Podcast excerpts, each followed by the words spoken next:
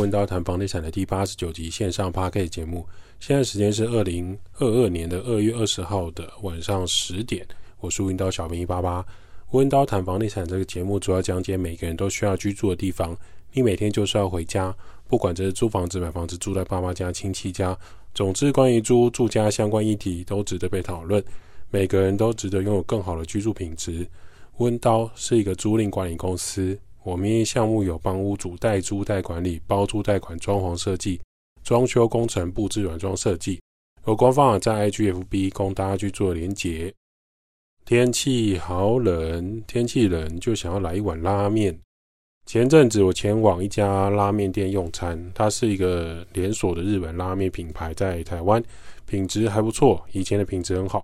那他们最有名的就是青葱加满的拉面。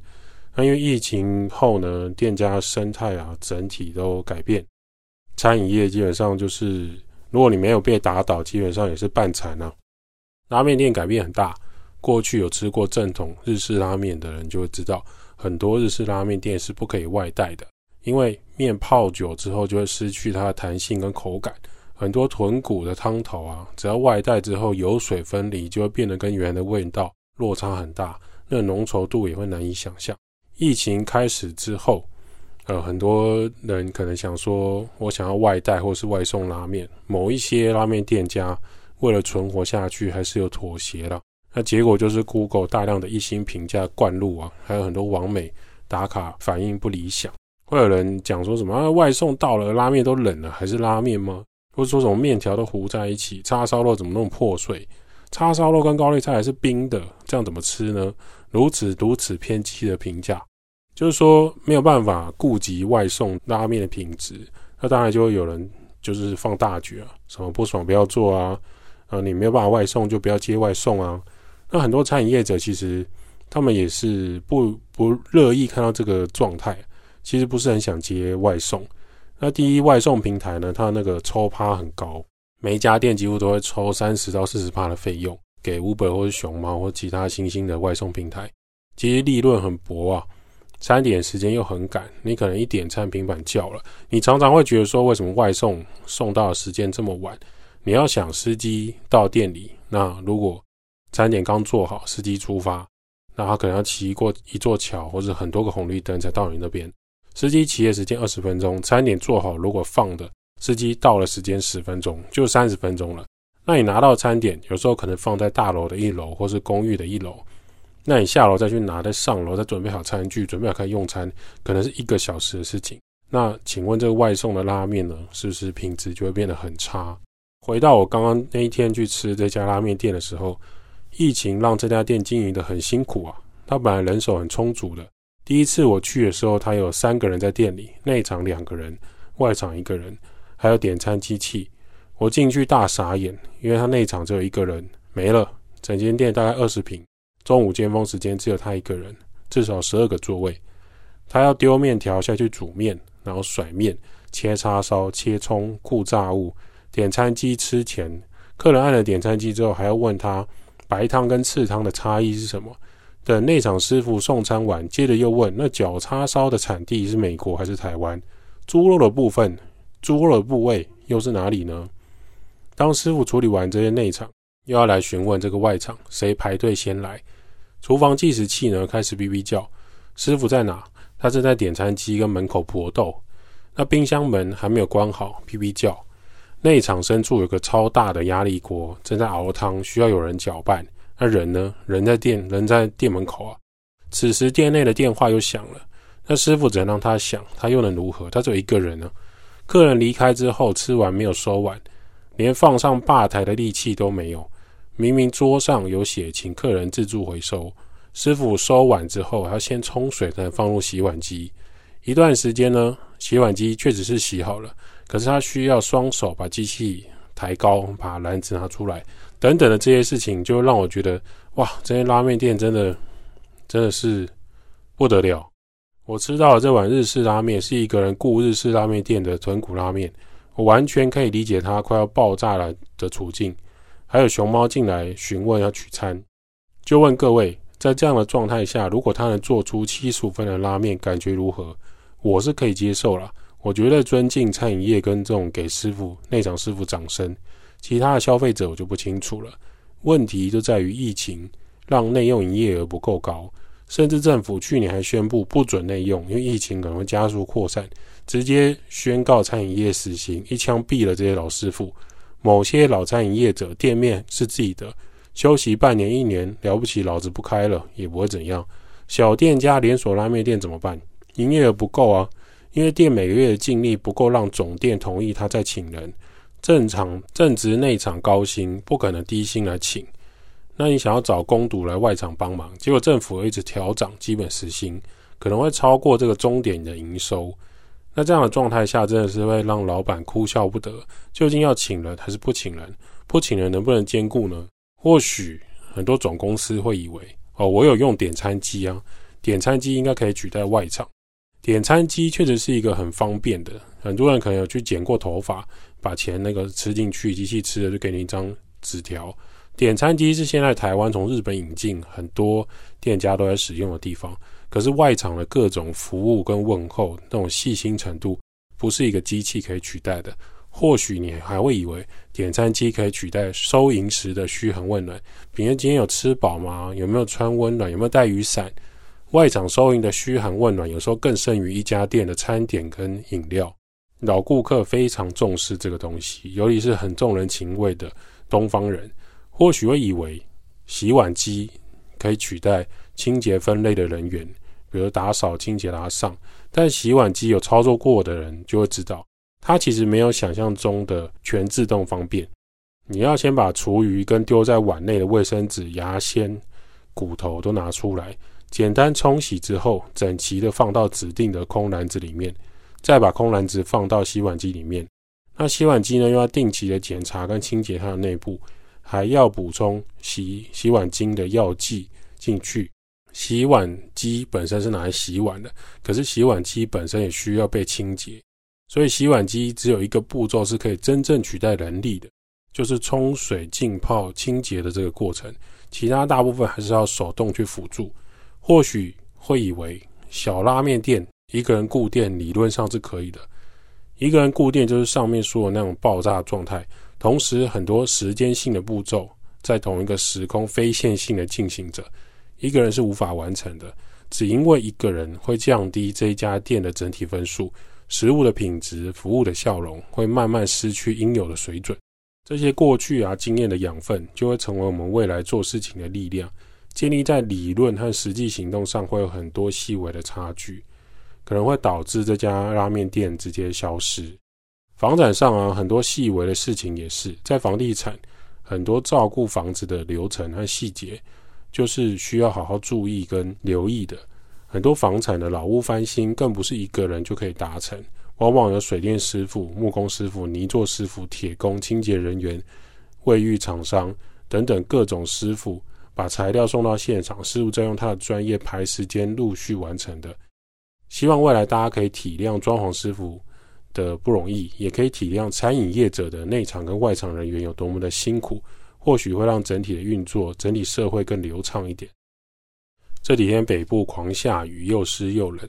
虽然全台都有下雨，但是双北已经下了快发霉了，就会看到路边呢，只有一大堆车子出门买东西。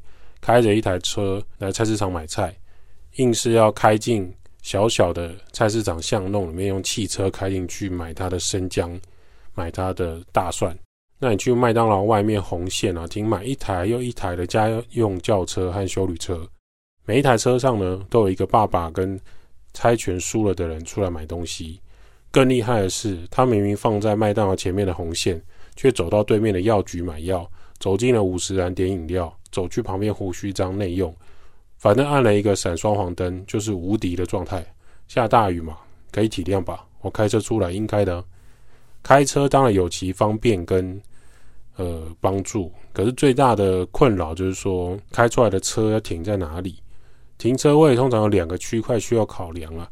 第一个就是当我们回家时，车子的家在哪里？你回家的时候，车子的停车位在哪里？是在地下室，还是在门口，还是在骑楼？第二个，开车出门，你去吃饭，你去一个景点，车子要暂时停在哪里？大概停车位就是这两个区块最常拿出来被讨论了。开车当然方便，但停车就是一个大问题。所以有个朋友就问说，他想要租某一个社区，那房东有提供机械车位，包含在租金里面，上下两层的，它是属于下层，按一下按钮就可以切换到上层。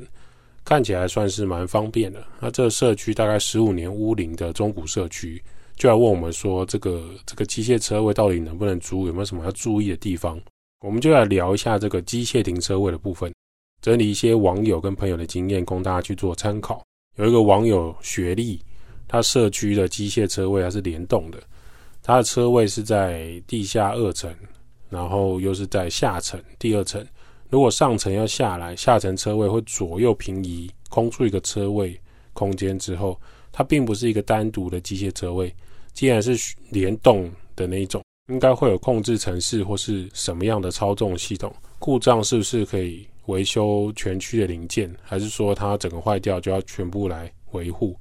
想要问有没有什么其他的问题是网友有遇到的？那他买之前有思考说，这个轮盘切换的机械车位，假设有状况的时候，请问是全社区要支付，还是这个五六台车是在同一个轮盘上的人来负担呢？那这个问题丢到网络上之后，就被呃所有人开始讨论，网友就站两边吵架。有人认为这个当然是社区要支付啊，这是社区的公用财，用公用基金处理刚好而已啊。也有人认为这个车位啊有其主人，当然是这五六台。车位的主人要负责处理啊，其他住户假设没有买车位的，为什么要一起来支付？总之，在网络上就吵成一团。这是机械车位的第一个问题，就是机械车位的维修责任归属应该由谁？那上一集我们有聊到，所谓的责任归属根本不是在吵责任啊，而是在吵钱谁要出，要出多少钱的问题。人通常不是很在意责任，是在意维修开销的问题。有一个网友提出他的完整举例：联动机械车位呢，就是只要有使用权，就有责任负责维护。整个机械车位模组为一个单位，有一个有的时候这种轮转式的停车位，它是六个为一个单位，甚至有八个或是更多的为一个单位。只要其中一个零件故障，全部的使用者就必须负担去平分这个维修费用，使用者付费的概念。好比说，有人会讲，那个楼层住越高，那电梯的保养费是不是要付的比低楼层更多？可是电梯它已经是建筑物的一部分，你住在里面就有责任，你不能说我住二楼我都走楼梯。那如果你今天买了一台车，签完约，该送的都送你的，比如后照镜啊、保护贴啊、安全气囊啊，这该有的都有，皮椅、音响应有尽有。可是交车的时候发现车子没有引擎。车商跟你说契约内容没说明，我车子一定要给你引擎啊，你要怎么处理？买房跟买车很像，房屋该有的东西，你买的时候它必须按规则给你，有一些设备也必须负责保管维修。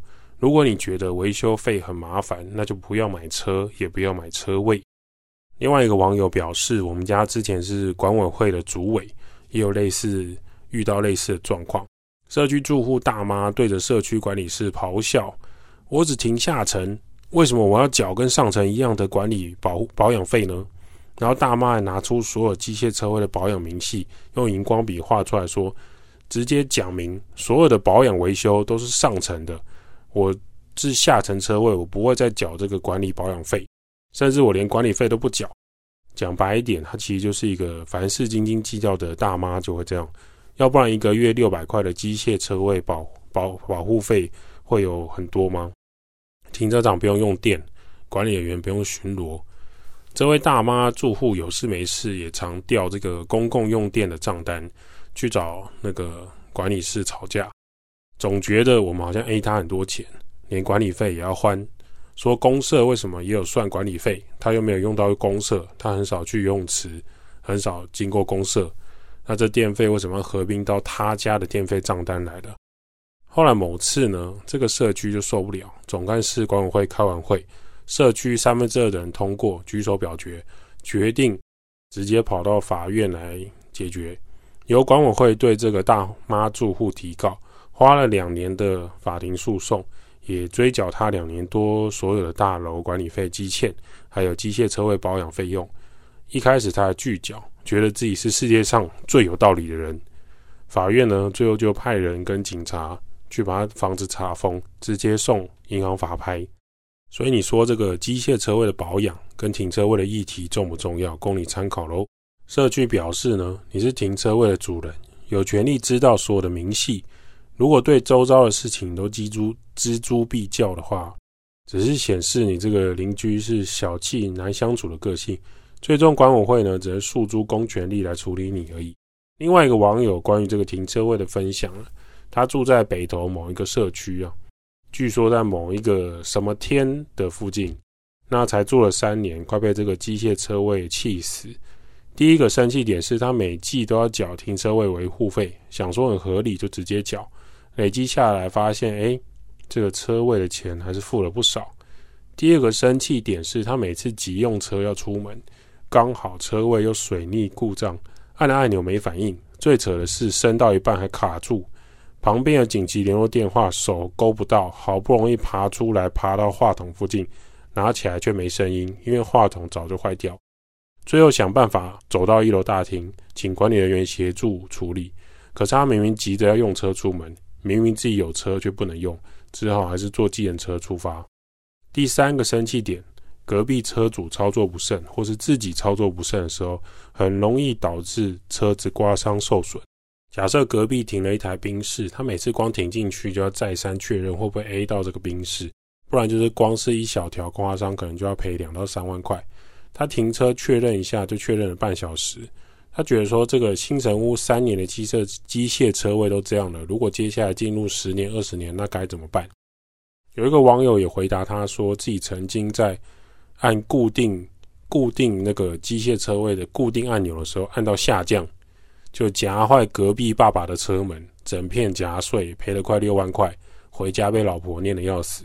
另外一个网友表示，真的，当你每次要出门就要等这个运转，回家还要下车按按钮，光是到家停车就花了三十分钟，上楼还要等电梯。有时候下班尖峰时间电梯又不好等，都被其他户叫走。常常等家人上楼，自己又灰头土脸上楼，脾气又不好，四十分钟就过去了。如果你是上层车位的人，也会遇到一种状态，就是你到了，结果下层车主并不是每一次都把车位归位，你还是要等那个升降。网友艾达表示了，很多社区住户都是为了省钱，没有定期去花时间请人正确的保养，尤其是这种轮转式车位和别人共用的，非常难排。他自己想要花钱保养停车位，还是要看其他邻居的颜色。后来他一律不买，都也不租这种机械停车位，一定会选平面坡道的停车位，就算是露天平面停车场的他也爽。某一个网友表示，我们社区是小华夏，只有十四户，大家都是乖乖缴停车费，缴这个保养费。那为什么这个社区的人都这么善良呢？并不是的，是因为之前有邻居直接在开管委会的时候呛说，如果有人因为机械车位被夹死。在座各位，你们就会拥有凶宅，还会上新闻哦。确定我们每年不花经费保养吗？我们暂时是没有出过什么大问题了。然后呢，最后这个大楼的共识就是每年固定请机械停车位的厂商过来保养。他说，因为我们的住户比较怕死啊，我个人也是支持这个每年固定花钱保养电梯跟停车位的。毕竟这种机械问题，你没有保养，一定迟早会出问题。有一个网友说的很好，他说：“你可以想想看，为什么真正的豪宅不会有机械车位，就可以知道原因了。很多跑车等级的都底盘超低，假设弄机械车位一定会出事的，管委会根本赔不起。那么为什么机械车位听起来这么麻烦、有危险，却没有被淘汰呢？有人推测市场需求，因为土地有限，建商跟代销推出，就有人花钱买，那就永远不会被淘汰。”有网友表示，大楼的汽车电梯，这个车梯是需要政府的许可证的。如果你发现自己的社区车梯是没有许可证，就可以知道该建商的社区有哪一些问题了。为了省那一点点的钱，没有走正常的保养方式，这个许可证就会被取消。难道说社区因此没有人在停汽车吗？怎么可能？没有许可证跟没有地下停车位是两回事。有些人花了一百二十万、一百五十万买一个车位，你会不停车吗？一定停啊！可是问题是，这个社区的这个车梯怎么会没有许可证呢？网友说，选机械车位，你心脏要强壮一点啊，不然你就选上层，至少是你压别人；选下层，你就要祈求自己的福德宫够强大，就不会被压到。另外一个网友黄先生说，当然平面车位最好，机械车位也没有那么烂啊，反而就是很好利用地下空间的方式。有问题的是当初动线设计规划不好，还有社区管委会没有按时保养检查。有人会提出机械车位很容易出人命，各位啊，你认真去看统计，台湾骑机车往生的几率可能比车位压死的几率高出一千倍。难道社区或政府要限制大家骑机车停机车吗？不可能吗？那也有网友附照片说，你看，这是我家停车位的那个机械车位，今天早上还有一台福特的车门被搬开，直接变超跑上掀式车门，大家是笑了出来了。可是你是车主的话，你应该先哭一轮。网友也表示，人在车子里面，或是你这个停车区原本就有写保护机制，比如说过光电的那个蜂鸣器，还有感应警示灯会一直哔哔叫，因为它提醒别人这个正在运作中，要按复归位或者是扭，要拔钥匙。最后二楼、三楼住户住在车库上方的，一直嫌太吵了，整个社区就把它改掉了。请问你，如果这个机械车位都不会提醒你，那未来是安全的吗？那正常来说，勤劳保养，确实保养就没有问题，这个机械车位就 OK。但你知道台湾的机械车位问题跟公安问题怎么这么像？有一些老板为了省钱，为了省事，就把安全给省掉了。那出事再来说，政府怎么没有追究责任？那我们现在要怎么处理？机械车位通常有两个很常见的，第一种就是矩阵型的机械车位，俗称的九宫格，停八台汽车的那一种。有些百货公司会看到这种转圈圈停车位，因为它在市区精华地段，其实没有太多腹地让你停车。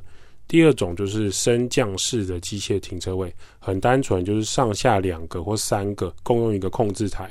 很多大型社区会规定说，你今天下层的人把那个汽车停好之后，你要回复到上层。那讲到维修的问题，通常会常常在故障的，就是这种老社区。管理不好的老社区，公共基金很吃紧。假设又有总干事或者管委会有人吃钱，就没有办法每个月统一请人保养维护。另外一种则是用省成本的方式，比如说他用机械铰链式的停车位，就很容易故障。你想象那种脚踏车的后轮铰链都有可能齐一骑掉出来，你还可以用手丢回去。脚踏车如果你会修理的话，今天的汽车停车位是。你单人没有工具的话，你怎么怎么弄？现在大多是油央升降式的了，比较安静也比较耐操。那也有网友刚买机场捷运线 A 七站的预售屋，现在还剩一年会盖好，那他加购了一个在第三层的机械车位。那代销小姐是跟他说，就是多加五十万。他是属于机械车位三层里面的其中一层。那他当时本身没车，所以他正在考虑未来不确定会不会买车。原本他是不想买车位的，那因为问到这边附近的平面车位大概都要一百五到两百，实在太贵了。机场捷运线 A 叉 A 七站的平面车位一个就要一百五十万到两百万，那这个建案呢加机械车位大概只要多五十万的总价，他很怕未来没有车位，又怕说之后卖房子会不好脱手，他就直接先买了一个机械车位，反正加五十万而已。有几个网友老司机就跟他说：“哎，聪明的选择，有车位买了你就可以卖，而且卖的时候绝对不会吃亏。先买车位再说。再来，他没有讲 A7 这么荒凉，你当然要买车位啊，不然等你找不到旁边荒地停车的时候，你就会哭出来。如果是他，他宁可贵一点先买平面车位，真心不骗。他觉得懒趴 d a n i 也要买平面，买机械之后呢，等到你变中古社区，你连房子都很难卖掉。”也有人觉得两房没有车位还好，假设你是三房或三房以上，没有车位就很难卖。那你机械车位买了之后也不好单独出售，原因是他家的叔叔，他机械车位十年后维修每户要再出九或九万元，供大家去做参考。他们家的名言后来就是：宁愿在平面车位哭泣没钱，也不要在机械车位故障放空。有一个网友爸爸的惨痛经验是，呃，家里本身是机械车位的下层，有一次淹水的时候，水直接从车道灌进到车坑当中，管委会开会直接放弃修理，所有下层车位花钱买的还不能用，那卖物的时候一点优势都没有，请各位三思。这边分享我们的想法啦，就是说。人坐的电梯啊，如此重要。那某大楼遇到电梯保养询问，过去十五年没有一户要同意花钱更换。厂商今年也如期的报价，说假设要换这个电梯缆绳，那电梯的一些备用发电机系统，大概七万多。所有住户就开始哦，安内哦，然后就慢慢的走回自己家里，然后关上铁白铁门，开始装死。某一间热心的住户就开始一户一户的收钱。就一二户的住户，阿公阿妈就说：“我住一二楼，哎，我从来不用电梯的。”他三楼听到二楼这样讲，就说：“哦，我们也不常用啦，行楼梯较健康啊，走楼梯比较健康啊。” Hello，这栋楼也才八层楼，所以现在是怎样？四到八楼有在用电梯，他一到三楼爽爽用，却不用维修吗？你家巨大沙发、冰箱、洗衣机都是用吊车还是人力走楼梯搬上来的吗？从来你都不收家具、不收包裹、不使用电梯吗？如果人坐的电梯都是这样的回应的话，各位你可以想象车子用的电梯、机械车位，大家会怎么回答了？这是很有趣的集合住宅的一些经验。回到我朋友那时候问的，他想要租某一个社区，房东提供机械车位。我们建议他还是三思啊。上面很多网友已经给了他一些想法跟经验，请好好参考。温刀照顾房客就像我的家，代租代管、包租代管、装修工程、布置设计。Podcast 分享租屋投资房地产。今天的温刀谈房地产先到这儿。